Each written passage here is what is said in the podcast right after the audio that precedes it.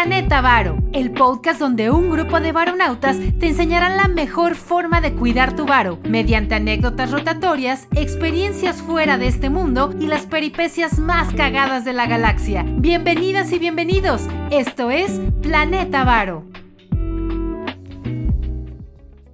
Varonautas, bienvenidos a una edición más de su podcast favorito y chingonométrico Planeta Varo. ¡Poncho!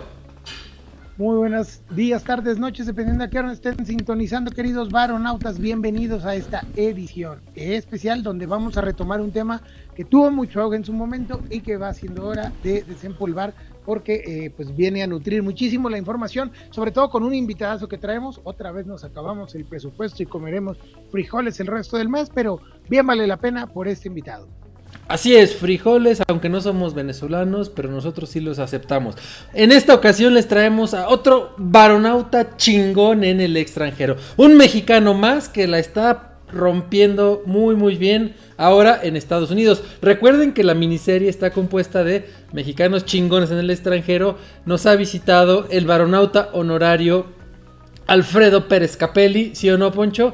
Y nos Correcto. Ha visitado el Pollo Silva, quienes ambos están en Londres. Entonces ahora tocó traer a alguien que está en Estados Unidos. Entonces, Poncho, damos la bienvenida a Alberto Ramírez. Bienvenido, Beto. Beto, ¿cómo estás? No, excelentísimo, Carlitos, Poncho y todos los varonautas. Se ha agarrado a la nave y desde otra galaxia. Y mira, caer en este planeta en lo que único importante es el varo. Así que el planeta varo, aquí estamos. Muchas gracias. Exacto, mi querido Beto, porque como comentaba Carlitos, tuvimos ya un par de invitados, a Pollo Silva y a mi querido Alfredo Pérez Cabello. A ambos les mandamos un abrazote, pero los dos están en el otro continente, están allá en el United Kingdom, pero pues yo creo que ya iba siendo hora de que estuvieras aquí engalanándonos en la cabina, porque de acuerdo, fíjate que un dato es interesante, de acuerdo al Instituto de los Mexicanos en el Exterior, se registran ya más de 11.9 millones de mexicanos que viven fuera de México y evidentemente por la colindancia con Estados Unidos, el 97% de esos casi 12 millones están en los Estados Unidos de Norteamérica. Entonces, creo que pues ya era hora de que te invitáramos. Qué bueno que pudiste, qué bueno que nos hiciste un espacio en tu agenda, porque pues hay mucho que preguntarte para que toda la banda que tenga la inquietud de irse, de hacer un intercambio escolar, de intercambio laboral, pues tenga más herramientas, porque de eso se trata, ¿no? De que les llevemos información que les ayude en sus vidas. Así es, Beto, fíjate que mucha gente nos ha estado comentando en los videos, oye, está bien lo de Alfredo, está bien lo de Manuel, qué chingón que se fueron al otro lado del charco, pero, como dijo Poncho, pues Estados Unidos está, como diría Rigo, a orillas del río Bravo, ¿no? Entonces, por esta cercanía, Beto, pues sabemos que muchos de nuestros compatriotas se cruzan el charco y se van allá buscando una mejor oportunidad, lo cual está muy bien y bueno, también influye en la gran cantidad de remesas que ha estado entrando al país, Beto, pero mucha de esa gente, y no es que esté mal, se va para hacer trabajos físicos, o sea, pues sabemos, ¿no? La gente que se va a las cosechas, ¿no? A la famosa pizca. Algunos se van al trabajo de la construcción, que es muy bien pagado, ¿no? Sobre todo en California, que es de los estados con el salario mínimo de los más altos en la Unión Americana. Pero bueno, ahora traemos a alguien que se fue a romperla durísimo en temas, pues no tan físicos, sino ya en temas pues más acá de la de pensar, ¿no? Más intelectuales. Entonces, preséntate, Beto, ¿por qué no le dices a los varonautas, a las miles y miles de varonautas que nos escuchan, nos cuentas quién es don Beto? No, por supuesto, Carlitos y Poncho, pues mil gracias, ¿no? Por la invitación y por esa valía en la que tienen a un servidor. Y bueno, principalmente por ser el mes patrio hay que darle un tributo, ¿no? A todos aquellos expatriados, y cabe hablar de mojarras, ¿no? Y mojarras de comida y mojarras de los que estamos del otro lado del río Bravo. Pues bien, mi nombre es Alberto, yo soy consultor, doy consultoría a bancos, a compañías de seguros, a fondos de inversión, trabajo para el brazo cuantitativo de Standard & Poor's y mi trabajo es liderar un equipo de consultores, de analistas y de personas dedicadas a brindar servicios a los bancos para que tengan sus operaciones a todo dar y pues nosotros los consumidores podamos realizar todo lo que hacemos en aquellos servicios financieros, ¿no? Ya tengo, justamente en este mes cumplo 17 años años en la ciudad de Chicago, en donde desde mi llegada he dado consultoría a este tipo de instituciones financieras y pues encantado, ¿no?, de compartirle a la audiencia, a los varonautas, esta experiencia, mi testimonio, y si hay algo rescatable y útil que pueda servirle a la audiencia, pues qué bien, ¿no? De eso se trata este camino y este peregrinaje en nuestra nave hacia el varonauta. Como dijo Platanito, ¡ay, güey! 17 años ya, Beto. Sí, ya 17 años, se pasa rápido, ¿no? Ya casi más de 20 años de experiencia, ¿no?, en la industria, una parte en México y otra parte en los Estados Unidos. Oye, Poncho, fíjate que Alberto, tengo la fortuna y la dicha de conocerlo desde que estudiábamos. Aunque no lo crean, varonautas, yo sí estudié, y estudié con Alberto. Alberto aquí no me dejará mentir, sí fui a la escuela, ¿sí o no, Beto? Sí, por supuesto, yo te copiaba los exámenes, hermano. No dije que estudiaba varonautas, dije que iba a la escuela. Entonces, Alberto y yo somos de la misma generación, entramos a la universidad por ahí del 98, si no mal recuerdo, Beto. Ya se me va la onda, exacto. Y más con el COVID, quedé más apendejado que de costumbre, pero según yo fue por ahí del 98 cuando entramos a la escuela. Y bueno, en la UNAM, varonautas, pues ya después de que uno entra, no hay una regla. Yo salí por ahí de 2003, creo. Tú, Beto, creo que saliste antes, no sé, ya cada quien tomó rumbos diferentes. Pero bueno, Poncho, este era un dato que te quería dar para que veas que sí fui a la escuela, varonautas. Oye, Beto, y una pregunta pues obligada, y vamos a empezar un poquillo por la parte pues sentimental, ¿no? Porque aunque es un podcast de finanzas personales, no está de lado la parte de los sentimientos. Con honestidad, tú siempre desde muy morrito y luego en tu etapa de prepa y de universidad, ¿siempre tuviste muy claro que querías irte o siempre soñaste con irte al extranjero? ¿O en algún punto de tu vida laboral o escolar se dio la coyuntura para que agarraras el vuelo y terminaras en Chicago sin haberlo estado planeando durante años?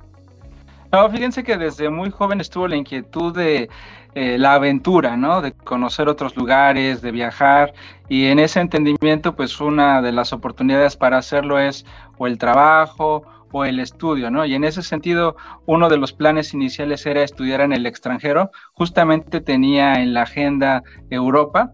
Y era muy fácil, ¿no? En esa época, estamos hablando del año 2002, 2003, obtener cartas de aceptación de universidades, ¿no? En esa zona geográfica y también en los Estados Unidos. Sin embargo, el tema del financiamiento fue un reto y creo que lo continúa haciendo para aquellos estudiantes que quieren aspirar a estudios de posgrado. Entonces había que conseguir beca a través de organismos descentralizados del gobierno, de fideicomisos o de becas de universidades o internacionales para poder estudiar. Desafortunadamente no se abrió esa oportunidad y fue ahí cuando opté por la opción de conseguir trabajo. Pero toda esta preparación de documentación, de conocer un poco el idioma, la cultura, me abrió la posibilidad de cuando se me presentó una entrevista con personas, reclutadores extranjeros, pues se dieron cuenta que estaba preparado para que me recibiera, ¿no? Y de esa manera pues se tergiversó el plan, de tal manera que ya no fue estudio, sino fue el tema de una oportunidad laboral que pues circunstancialmente se dio en los Estados Unidos, ¿no? En su momento, estamos hablando del año 2004. Entonces yo conocí a un equipo de contratación de una empresa para la cual estoy muy agradecida. En ese entonces se llamaba Watson Wyatt. Ahora se llama Willis Towers Watson, que ya se hizo y se transformó derivado de múltiples fusiones. Y esta compañía me invitó a trabajar, me dio opciones de ciudades para las cuales yo podía laborar y pues ellos me abrieron la puerta, ¿no? Desde el momento en el que hablamos, que fue en el mes de febrero, yo para abril ya tenía mi visa y en septiembre ya estaba en Chicago, ¿no? Fue algo muy, muy rápido, ¿no? Oye, Beto, o sea, por lo que dices, te dieron a escoger varias ciudades, entonces. Sí, exacto, y yo escogí la ciudad de Chicago. ¿Alguna razón o nada más para...? El mismo uso horario, los boletos de avión son más económicos por aquello de que te extrañes la casa, puedes regresar a México de manera más fácil, y la comunidad hispana, mexicana, latina en Chicago pues es muy amplia, y mucho arraigo a tradiciones culturales a las cuales yo me siento más apegado, ¿no? Que serían las latinas o en este caso pues las mexicanas, ¿no? Seguramente aquellos que conocen un poco de Estados Unidos pues saben que también se festeja acá el 15 de septiembre, ya hubo desfiles el fin de semana y pues mucha gente con Nacional habita acá y eso facilita mucho pues el tener oportunidad de comer pozolito, los tamalitos, los taquitos, claro, y todo aquello que nos hace gorditos felices, ¿no? Oye, Beto, pues aquí... Perdón, Poncho, es que no, nada más quiero hacer una acotación rápida, Poncho, perdón por interrumpirte, pues aún así certificar que me consta el espíritu aventurero de Alberto, porque pues cuando él era joven, muy joven, se aventuraba por todas las cantinas del centro de la ciudad, entonces certificado el espíritu aventurero de Alberto. Y dos varonautas, ya vieron, Alberto escogió Chicago por si le daba el jamaicón, Poncho, ¿cómo ves? Pues sí, la verdad es no, nadie está exento de sentir pasos en la azotea, la neta. Entonces se me hace una decisión muy prudente, con los pies muy puestos en la tierra, y a veces cuando tienes esa certeza y aparte tienes ese punto de salida, generalmente no te regresas, y aquí está el claro ejemplo. Tenemos 17 años ya por allá, y lo que les quería comentar rápido, queridos varonautas, antes de ser brutalmente interrumpido por mi compañero Carlos, es que nos comentaba ahorita Beto de que él se fue con la compañía de las Willis Towers. Todos sabemos o han escuchado alguna vez que uno de los emblemas del Skycraft de Chicago es lo que a otrora se llamaba la Torre Sears. Entonces esa Torre Sears ya nadie la conoce como Torre Sears más que los muy muy muy viejitos que estamos ya bien chavorrucos como yo. En realidad la Torre Sears es hoy en día las Willis Towers. ¿Es correcto, Beto? Sí, así es, efectivamente, cambió de nombre. Oye, Beto, pero fíjate que Poncho le tiene un especial cariño a Chicago. Cuéntanos, ¿por qué esa predilección por Chicago? Cuéntanos. Pues en particular me gusta muchísimo comer por allá. Me gusta un poco el clima.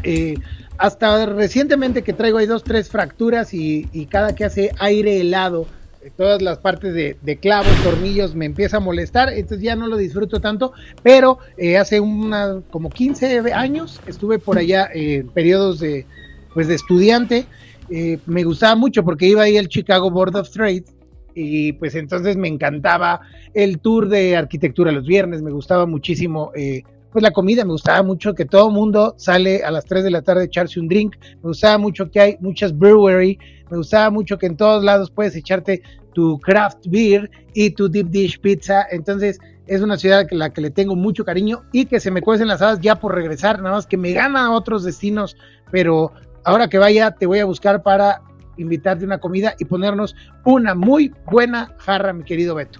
Así claro, es, como diría... Y acá te invitamos, no hay problema.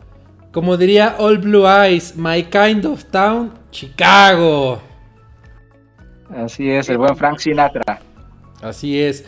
Bueno, Beto, pero bueno, perdón por interrumpirte, pero es que yo sé que Poncho le tiene especial cariño a Chicago, porque a él en particular le mueve mucho el Chicago Board of Trade, que pues se nos vino a la mente. Bueno, Beto, pero ya nos contaste, fíjate que muchos varonautas nos dicen, oye, yo me quiero ir a estudiar, y también con Alfredo conseguíamos que mucha, por no decir toda la banda, lo que quiere es irse a estudiar, que es lo que nos acabas de contar.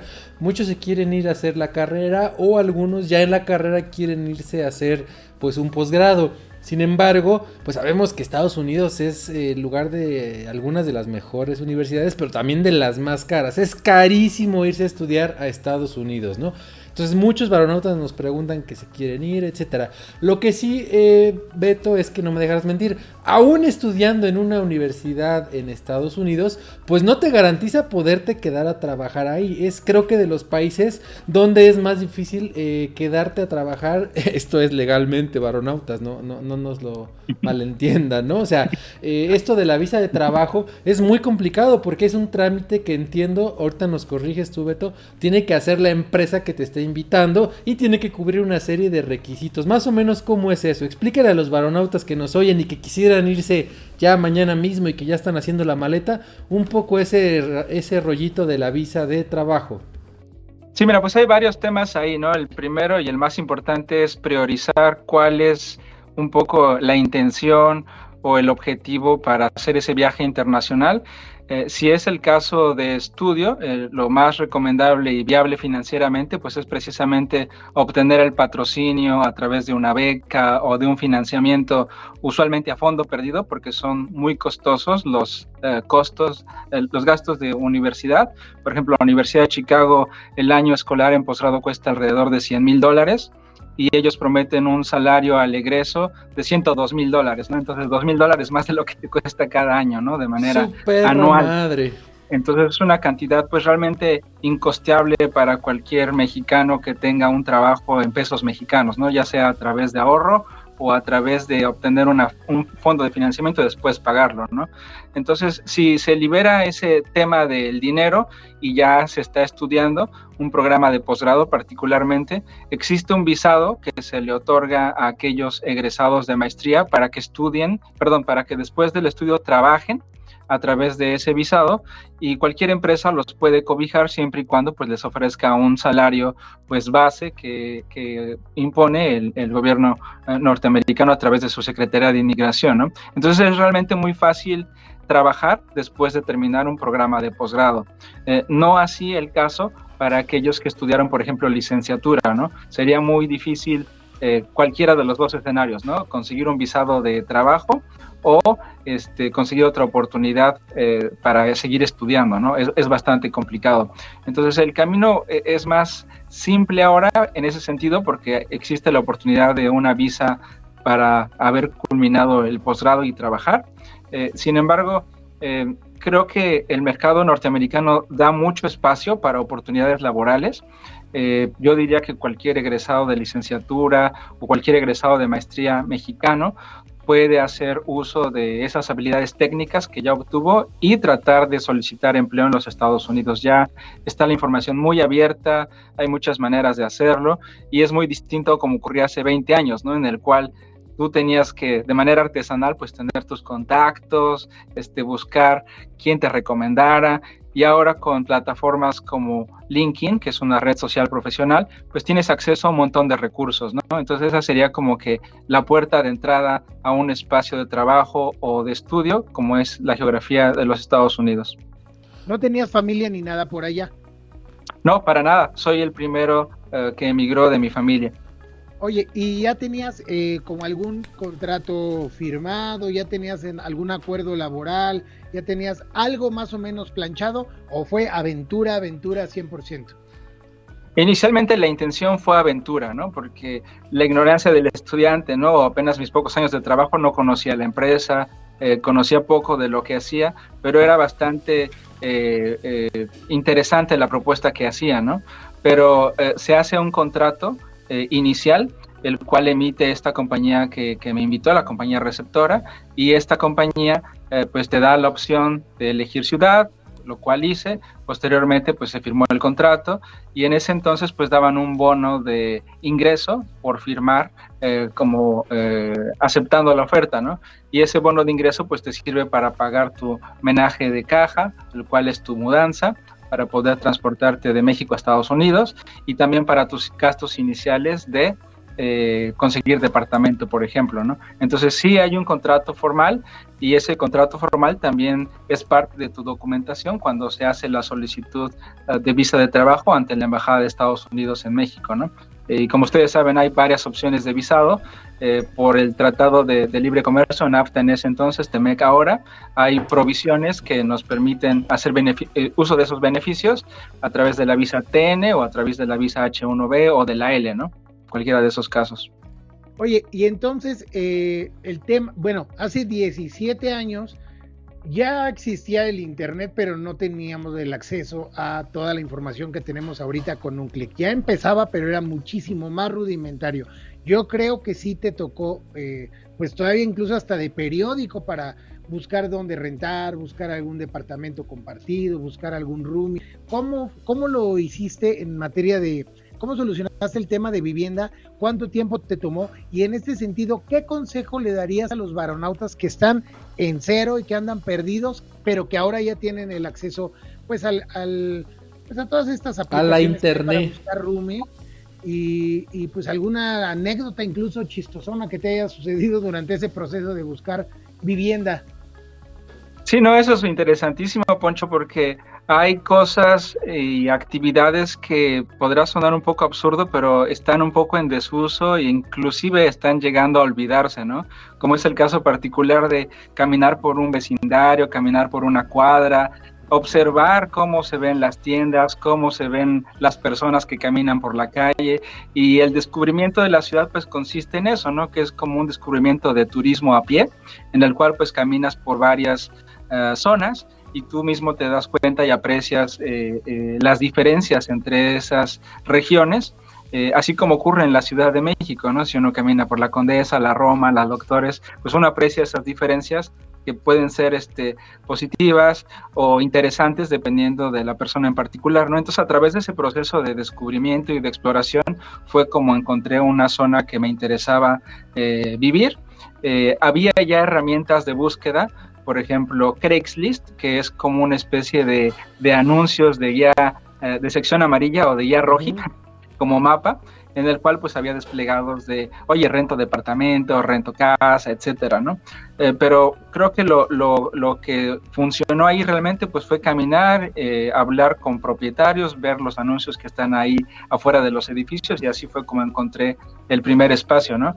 Con las herramientas actuales, pues bueno, uno se puede meter a Google Earth, ver los mapas, etcétera, ¿no? Pero siempre el andar a pie y descubrir la ciudad creo que es lo más prudente, ¿no? Antes de tomar una decisión aventurada de, oye, voy a rentar desde México, ¿dónde voy a vivir? No, eso no debe suceder, ¿no? Más bien hay que hacer uso de la vivienda que se te da cuando ingresas, que usualmente es un mes, que te dan renta gratuita, te rentan un departamento amueblado las compañías, al menos las compañías grandes lo hacían en ese momento, y usas ese mes para explorar y darte cuenta dónde te gustaría vivir, ¿no? Pero sí no es recomendable rentar a priori porque no sabes dónde vas a caer, ¿no? Claro. Fíjate que eso mismo nos contaba Alfredo, Beto, que él se fue pero a UK, a Reino Unido. Nos decía, no, pues es que tú por internet ves las fotos bien padres, y sobre todo él ¿dónde vive, Poncho? Alfredo, ¿en qué parte de...?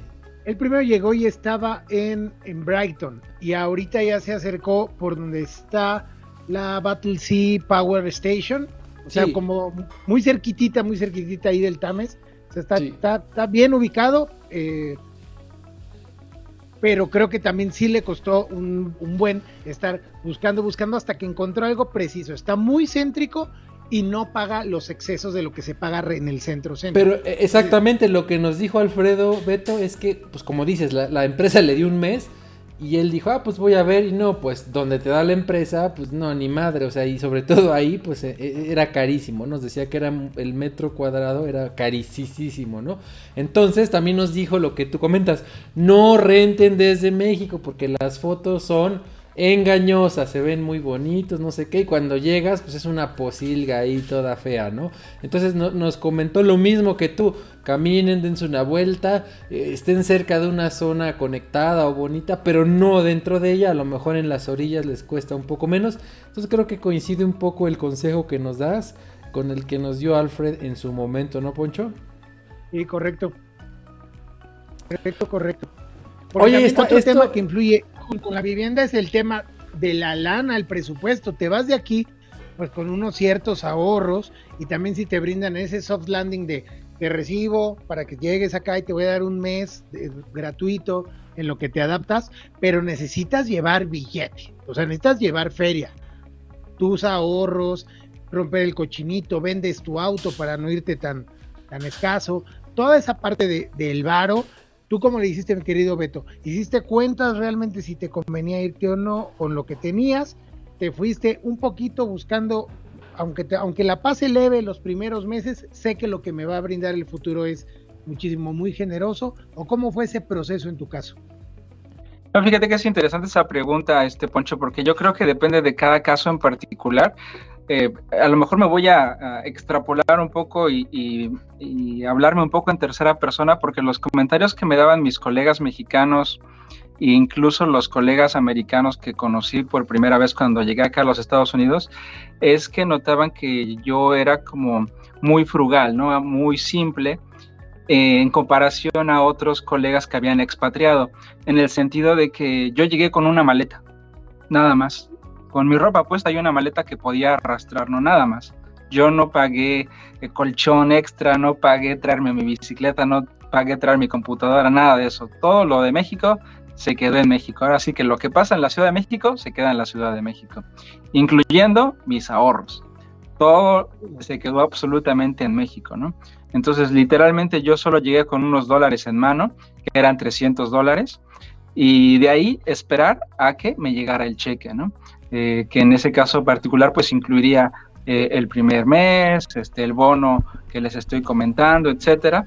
Pero, sorpresa, cuando llegó ese bono, uno piensa, ay, pues va a llegar el bono que te ofrecieron, ¿no? No, llega eso menos X%, ¿no? Que era casi 40% por los impuestos, ¿no? Entonces, ya conocer un poco el tema tributario es otro tema interesante, ¿no? Pero realmente yo llegué con una mano adelante y una mano atrás, en el sentido de que, pues, no hacía falta traer nada, ¿no? No hacía falta venir a invertir acá, en los Estados Unidos, ¿no? Más bien yo venía a tomar experiencia, a tomar esa aventura y a ver qué te deparaba el destino, ¿no? En el peor de los casos, si no funcionaba, si yo no me sentía incómodo en el trabajo, pues me pagaba un boleto de avión y listo, ¿no? Me regresaba a México, ¿no? Entonces, con mucho pragmatismo para evitar cuestiones materiales que me arraigaran a un país y a una ciudad que no conocía, que si bien en las fotos, en la historia, se ve extremadamente atractiva, pues no hay como que vivirla para poder apreciarla en su totalidad, ¿no? Entonces, quizá yo soy un caso muy extremo por lo que les platico, pero así fue, ¿no? Así fue como sucedió. No, fíjate que sí, Beto, es totalmente contrastante. Lo que decía Poncho fue lo que nos contó Alfred en su momento. Alfred vendió su carro, ahorró y nos dijo, yo me fui con 6 meses de mi sueldo, dije, por cualquier eventualidad, ¿no? O sea, él es todo lo contrario, como que se fue al otro extremo. Tú al otro completamente, ¿no? Yo me voy con las puras ganas de salir adelante, ¿no, Beto? Sí, exacto. Mira, y si te pones a pensar en eso, pues el flujo migratorio proveniente de Latinoamérica y de muchos países es así. Solo llegan con lo que traen puesto, con una mochila colgada en la espalda, con una botella de agua, con la ropa que traen puesta, y a veces ni cartera traen. Oye, llegan a centros. Ahí, Beto, es un poco diferente porque, como dices, el flujo migratorio normalmente es de Centro o Sudamérica hacia el norte, y quieras que no es el mismo continente, pero Alfredo se fue al otro lado del mundo, ¿no? O sea, también yo creo que eso fue lo que medio lo tenía inquieto, ¿no? Como tú bien dices, la verdad es que Chicago, digo, no es que esté cerca, pero está tan lejos como tomar un avión no tan caro y venirte, ¿no? Tal vez Alfredo, como iba al Reino Unido, pues sí lo pensaba más, ¿no? Porque sí es mucho, pues la distancia es mucha mayor, ¿no? Que lo que tú viviste, no sé, tal vez sea por ahí. Sí, porque, ¿no? es que es un tema porque, por ejemplo, la transferencia de recursos de un país a otro también puede implicarte ciertas complicaciones, ¿no? En ese entonces, hace 17, 20 años, no lo era tanto, pero ya ahora hay como más preguntas, ¿no? Más fiscalización de transferencia de recursos, ¿no? ¿Por qué transferiste un recurso a una cuenta mexicana a Estados Unidos o viceversa? Entonces sí hay que ser también un poco cuidadosos y cautelosos en conocer el país a donde se va, un poco de las leyes fiscales, un poco de las leyes migratorias, también para saber a qué está cayendo uno, ¿no? Porque sí hay mucha inconsistencia entre lo que está escrito, al menos lo es en Estados Unidos, lo que está escrito en la ley migratoria y lo que realmente ocurre, ¿no? En el quehacer diario aduanal. Oye, wow. Y los varonautas son a toda madre, pero son chismosos, son morbosones, les gusta el chisme. Entonces, cuéntanos un poquito, por ejemplo, Alfredo se fue a estudiar allá, su en ese entonces novia, ¿no, Poncho? Ahora esposa, se fue allá y él se fue un poco, mucho motivado por seguir a la muchachona, ¿no? Entonces él se fue, dijo, yo a mí me vale madre, yo me voy porque mi chamaca está allá en UK y la quiero alcanzar. No me la vaya a ganar algún güerito. Entonces, ¡pum!, se puso las pilas y se fue. Manuel, por su parte, nos contó que él se fue ya casado. Se casó aquí y ¡boom!, vámonos, se fue a Londres, ¿no? Con el banco. Tú un poco esa parte, cuéntanos lo que quieras. Digo, no es forzoso que reveles aquí toda tu historia personal, pero digo, para la banda que es chismosona, un poquito ahí de de contexto, que le cuentes cómo... Porque aparte, tengan en cuenta esto, en Estados Unidos puedes estar muchos años, ¿no, Beto? Y no ser ciudadano, o sea, puedes estar como, creo que es residente, la figura legal o algo así, puedes estar muchos, muchos años y no ser ciudadano. Entonces, un poquito esa parte, ¿cómo estuvo? Cuéntanos. No, sí, exacto. Yo creo que hay muchas preguntas de trasfondo, inclusive filosóficas y sentimentales hay, ¿no, Carlitos? Pero yo creo que una muy importante y que no apreciamos porque estamos en nuestro país de origen es la identidad nacional. Entonces, ese tema es muy importante, en particular por este mes patrio, porque aquellas personas que provienen de México tienen una identidad nacional fuertísima. Yo creo que es de las identidades nacionales más fuertes a su país de origen, a su país madre, que conozco en todo el mundo. Entonces uno reconoce a los mexicanos porque se saludan diferente, sonríen diferente, son más amables, a veces somos más cabrones, a veces pitamos diferente cuando estamos celebrando el mes patrio, traemos nuestra banderita, pero eso es un tema muy, muy importante, es ese arraigo, ¿no? Y en ese sentido, cuando yo caí en Chicago, sí sentí que fue en un paracaídas porque pues hay un mercadito mexicano, en el restaurante todo mundo habla español y eso realmente te facilita mucho una transición, como en el caso de la mía, que era la primera vez que yo viajaba al extranjero y era la primera vez que me subía a un avión y era la primera vez que iba a trabajar fuera de mi país y era la primera vez de muchas cosas, ¿no? Entonces cuando uno cae en un lugar así, pues lo primero que ocurre es pues la soledad, ¿no? Y en esa soledad es darte cuenta pues que pues perteneces a algo más grande que tú, ¿no? En este caso, pues esa identidad nacional que les platico, ¿no? Entonces pasa el tiempo y en esa soledad pues empiezas a darte cuenta de que pues a lo mejor te hace falta una compañera, a lo mejor tienes que pensar cuál es tu plan de vida, ¿no? Ya estando en un país tan grande como es Estados Unidos y que culturalmente es tan distinto al tuyo, ¿no? La cultura laboral es completamente diferente, la actitud personal y el trato personal del norteamericano es muy distinta a la del mexicano. Entonces ese choque cultural es algo realmente de consideración, ¿no? Pero es parte de la vivencia, ¿no? Entonces un año después de que yo llego a la ciudad de Chicago, decido junto con mi actual esposa pues casarnos. Y ese viaje pues ya se convierte en algo en lo que puedes compartir, ¿no? Porque todas esas vivencias, hacerlas solo, tiene la desventaja de que no hay con quién compartirlas, ¿no?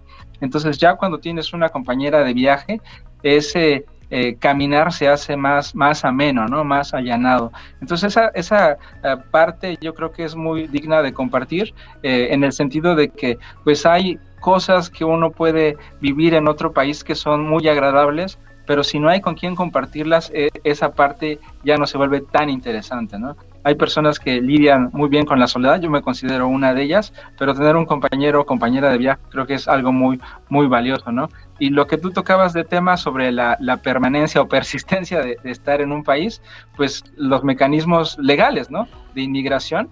Y en Estados Unidos, pues afortunadamente está todo muy abierto, ¿no? Cualquier persona puede contratar un abogado en este momento, asesorarse, comenzar a trabajar con el abogado para acomodar sus papeles, que van desde, oye, quiero homogenizar o homologar mis estudios al mecanismo norteamericano, ¿no? Ah, pues es mi primer paso. Mi segundo paso es conseguir entrevistas, ver mi abogado cómo me puede asesorar. Y tú pagas eso. Y cuando ya tengas una empresa que te contrate, pues muy fácil, ya le pagas a tu abogado, te pagas tu visa y ya tienes un trabajo en los Estados Unidos, ¿no? Es algo ya muy, muy sencillo, ya no es como se hacía antes, ¿no? No tienes que esperar a que alguien te abra la puerta, ¿no? Realmente puedes hacerlo tú, si eres un profesional con las credenciales apropiadas, con la experiencia apropiada, conseguir un trabajo, ¿no? Y vas a llegar con una visa que después la puedes convertir después de 5 años en una residencia y después, cuando tú lo desees, si así lo deseas, puedes ser ciudadano norteamericano, ¿no? Es una, pero este proceso tampoco opción. Es de que ya llegué y al año ya quiero ser ciudadano, o sea, sí te exigen un tiempo, ¿no? O sea, no sí, el tiempo es 5 años de espera para poder ser residente permanente. 5. Residente por 5 años. Y de ahí a ciudadanía.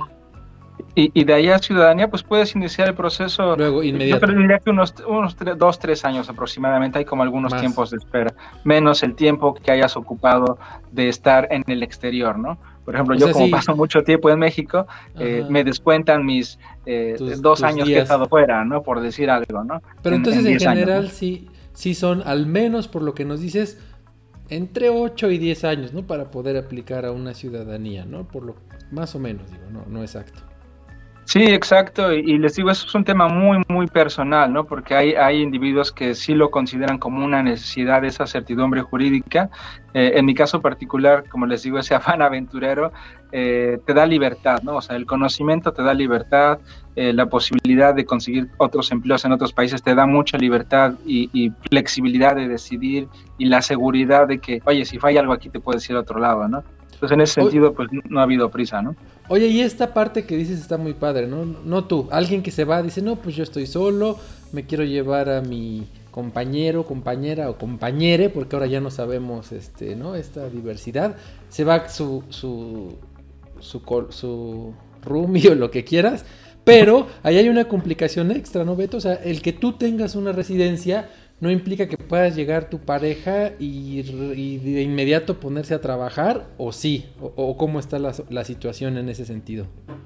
Sí, ese es un tema complicado, ¿no? Por ejemplo, si tú llegas patrocinado quiere decir que un empleador te autorizó para trabajar para él y te contrató y tienes una visa para trabajar con ese empleador, tú eres el autorizado para trabajar, ¿no? Si tú tienes un compañero, tienes que estar casado, ¿no? Para que esa persona a fuerza. Y casado quiere decir casado por el civil, ¿no? Ya sea en Estados Unidos, claro, o en México. Entonces tienes que tener un estatus marital de estar casado con ese individuo. Ya hay leyes, por ejemplo, para la comunidad LGBT, sí, ya hay leyes que incorporan que tu compañero de viaje sea del mismo sexo, ¿no? Sin embargo, ese compañero de viaje hereda tu estatus migratorio, pero no puede trabajar.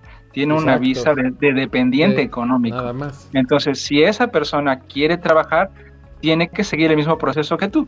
Tiene que tener un patrocinio de una empresa que lo autorice a laborar en los Estados Unidos. De lo contrario, pues estaría incurriendo en un tema legal, ¿no? Sin embargo, sí puede obtener ingresos con un límite mensual. No lo recuerdo actualmente, pero hace bastantes años era $500, ¿no?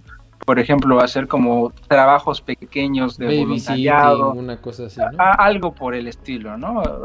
Principalmente, digo, no lo estoy sugiriendo, ¿no? Porque en algunos casos podría violar la ley, pero básicamente, pues, recibir efectivo, ¿no?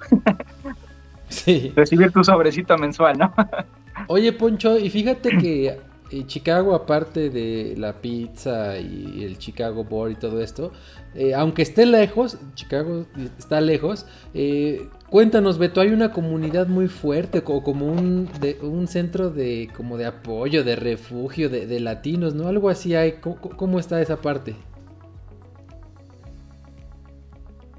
Se congeló, Beto. Ya se congeló, creo que se nos fue.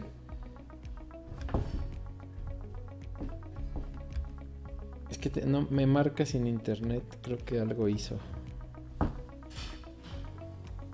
Y se cortó, qué lástima, pero fíjate que aprovechamos estos casi 40 minutos, Carlitos, porque qué buena información nos ha brindado. Sí, muy este tema de mexicanos en el extranjero, muy, muy preciso. Muy también puntual, muy preciso, ¿no?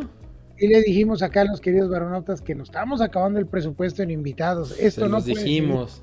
Cómprenos, aunque sea una taza, no sean cabrones. Sí, no sean cabezones, ¿no? Una así, mira, chingona, mira. Exacto. Para que lleguen bien padrotones a su oficina, no, con su tacita. No crean que tiene chela, ¿eh? Sería incapaz, yo lo sé. Sería incapaz. Sí, ya se nos cortó con Beto, pero pues son cosas de estar al aire de forma remota. Son cosas que suceden.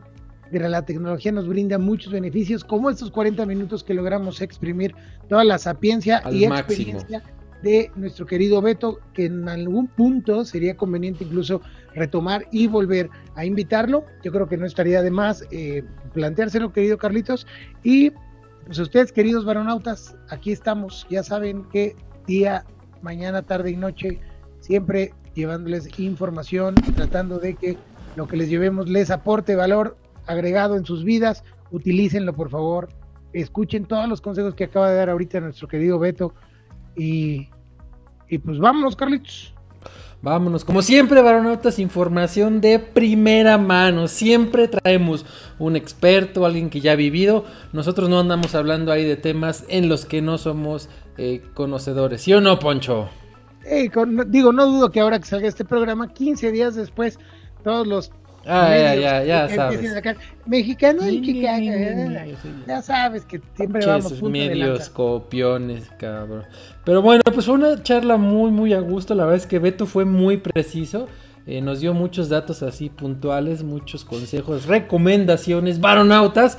Entonces, bueno, fue una plática chingonométrica, como siempre, ¿no, Poncho? Como ya es costumbre, les llevamos la creme de la creme a los Varonautas. Como se llama el Planeta Varo, jueves, exactamente.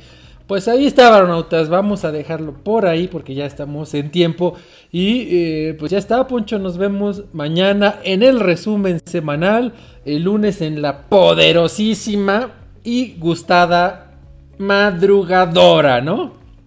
La tremendísima madrugadora que no nos ha dejado ni un solo lunes descansar de tanta información. Jamás. Qué buen año para aprender, qué buen año ha sido para aprender y para que vayan a reforzar todos los conceptos que les hemos ido dando ahí a cuentagotas. Cada madrugadora creo que ya pueden tener las herramientas para entender todos y cada uno de los conceptos que vamos a platicar el siguiente lunes y el que sigue porque llegamos para quedarnos. Y además la madrugadora no descansa, Poncho, porque los mercados, los dineros, la actividad económica nunca cede. Entonces tenemos que estar a la altura, a la par de todos los sucesos y pues como siempre, ¿no, Poncho? Ahí estén pendientes porque recuerden que de vez en cuando traemos a Pacripto con la actualización de todos los temas cripto, tenemos invitados especiales, ya regresó Beto, bueno, sabemos, les decimos, Beto, que siempre que hay tecnología nos puede traicionar, entonces esto pasa, no se preocupen. Para cerrar el programa, Beto, ¿algún consejo, algún comentario, algún apunte a nuestros Varonautas que son los más chingones de la galaxia? Oye, ¿sí me escuchan para empezar? ¿Sí? Sí. Ah, ok. No, yo creo que la recomendación es que, pues, sí haya curiosidad por conocer cómo se vive en otros países. Hay demasiadas oportunidades para expatriados alrededor del mundo, no solo en Estados Unidos.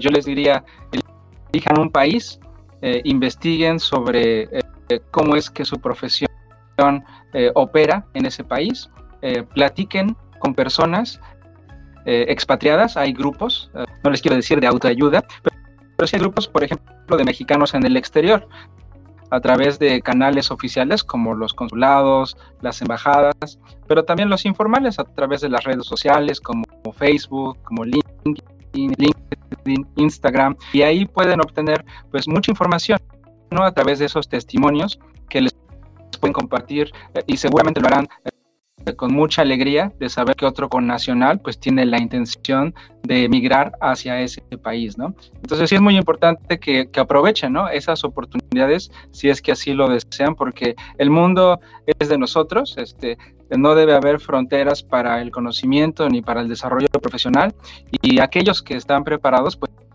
son los que más tienen oportunidades para aprovecharlas, ¿no? ¿No? Y al mismo tiempo, aquellos Varonautas que son extranjeros y que escuchan este programa, México es un país excelente, receptor para oportunidades laborales. Muchos de mis colegas queridos han trabajado en México, en los corporativos, y se dan cuenta, ¿no?, de esa experiencia que es estar en México con colegas que son muy amenos en los horarios de oficina, ¿no? Y por supuesto también fuera de los horarios de oficina, así que aprovechen estas oportunidades y pues encantado, ¿no?, de que ustedes tengan esta iniciativa, que difundan la cultura financiera y sobre todo las oportunidades que están ahí disponibles para todos, ¿no?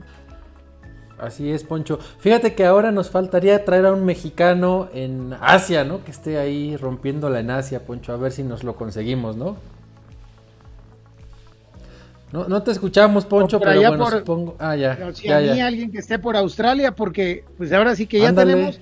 por donde teníamos que haber comenzado, ¿no?, que es la parte de Estados Unidos y la parte de Europa, pero nos faltaría por complementar y hacer esto una bonita serie de programas. Así es. Por allá por Asia, algo por Oceanía, y pues quién quita y por alguien por allá en Cape Town o en Marruecos, algo por allá en África, estaría ¿por qué bastante, no? bastante fregón. Muy buena idea, Beto, la implementaremos y ampliaremos esta serie de mexicanos fregones en el extranjero.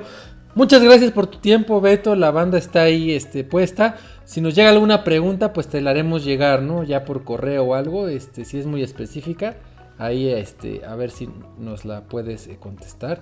Espero que no sean miles, pero bueno, estamos al habla, ¿te parece? No, claro que sí. Y déjenme decirles, yo que he tenido oportunidad de viajar y trabajar en muchos países alrededor del mundo, los mexicanos estamos en todas las partes y en todos los países a los que he estado somos muy bien recibidos, ¿no? Como gente trabajadora, gente alegre, gente profesional, respetuosa, y si bien hay estigmas y estereotipos, usualmente son por individuos, son personas que no tienen el conocimiento total, ¿no? Que están en una economía que hay que cambiar y sobre todo que ese estigma pues ha sido impuesto pues por tradiciones ajenas a nosotros, ¿no? Y a nuestro quehacer cotidiano y de trabajo, ¿no? Así es. Pues no nos queda más que agradecerte tu tiempo, Beto. Poncho, ¿algo más para irnos ya? Pues darle nuevamente las gracias a nuestro querido Beto, obviamente, pues lanzarle el anzuelo como buen varonauta honorario que en este momento forma parte ya de esta tribu. Bienvenido, querido Beto, como varonauta, y pues estamos pendientes por cualquier cosita que se nos ocurra por ahí, alguna de estas ideas medio pachecas que nos vienen para invitarte a desarrollar algún tema, tal vez ya específico sobre la materia que es tu expertise. Hablar un poquito sobre ese tema sería muy padre, porque tienes las ideas muy claras y tienes una facilidad, pero muy didáctica, para plasmar cada uno de los conceptos que quieres explicar, y eso te lo agradecemos. Quedas comprometido, Beto, para una siguiente edición ya de un tema de tu campo laboral, ¿va? Pues ya estamos. Ahora no se escuche.